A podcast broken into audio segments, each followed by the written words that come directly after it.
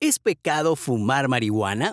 La respuesta a esta pregunta puede depender de la perspectiva religiosa y cultural de cada persona. Algunas regiones dominantes religiosas tienen enseñanzas específicas sobre el uso de drogas y sustancias psicoactivas, mientras que otras no se pronuncian específicamente sobre el tema. En general, el consumo de drogas como la marihuana se considera un tema controversial y que puede ser visto desde diferentes perspectivas. Por un lado, algunas personas pueden argumentar que el consumo de marihuana es un pecado porque va en contra de los mandamientos religiosos que prohíben el consumo de sustancias que alteran la mente y el juicio. Por otro lado, algunas personas pueden argumentar que el uso de la marihuana con fines medicinales o recreativos no es pecado siempre y cuando se haga de manera responsable y dentro de los límites establecidos por la ley. Otra de las preguntas que también nos podemos hacer cuando hablamos de estos temas es, ¿la Biblia habla sobre la marihuana? La relación entre la marihuana y la Biblia es un tema controvertido y muchas personas se preguntan si la Biblia hace referencia sobre esta planta. ¿Será pecado? Es cierto que la Biblia menciona la creación de las plantas, incluyendo hierbas, y que Dios las considera buenas, pero esto no significa que la marihuana tenga la aprobación divina para su uso. Para nadie es un secreto el tabú que existe en referencia a esta planta. Para unos, un milagro creado por Dios, para otros, el fruto de nuestros pecados. Lo cierto es que, si bien podemos especular por miles de horas, la verdad absoluta es completamente relativa.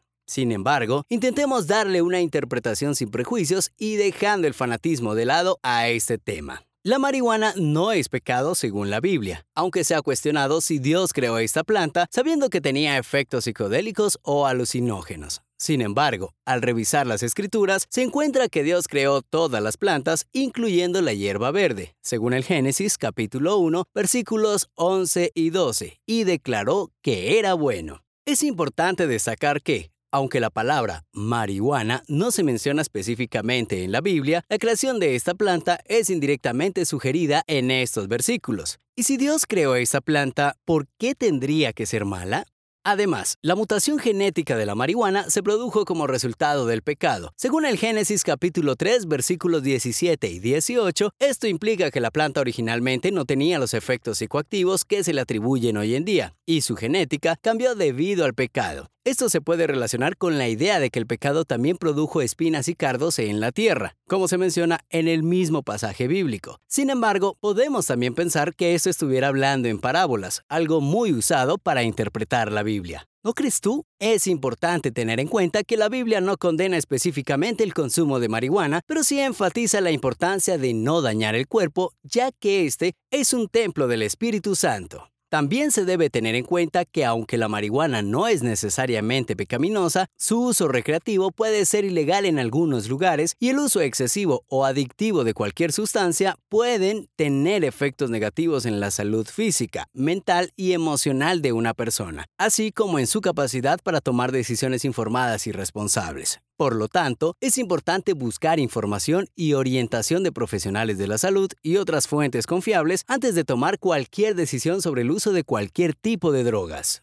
Y lo que probablemente ha llevado a las personas a pensar que esta planta es un pecado para la humanidad somos nosotros mismos. El uso de forma irresponsable y nuestro libre albedrío usado de forma incorrecta es el que ha causado todo este tipo de opiniones. Y la verdad es que, Existen múltiples usos para la cannabis y lo mejor es que es realmente buena para el uso medicinal ya que es una alternativa natural a los medicamentos sintéticos que a menudo tienen efectos secundarios no deseados. Beneficios del cannabis medicinal. Si posees problemas como dolores crónicos, epilepsia, Parkinson, cáncer, la enfermedad de Alzheimer, ansiedad, entre otras, es buen momento para que dejes las dudas a un lado y empieces a investigar sobre el CBD y otros compuestos que dan a la planta su poder medicinal. Y si es algo que ya has estado considerando, estás en el lugar correcto. Pero el cannabis medicinal no es solo para los adultos. De hecho, cada vez más padres recurren a él para tratar a sus hijos que padecen una variedad de afecciones de la salud.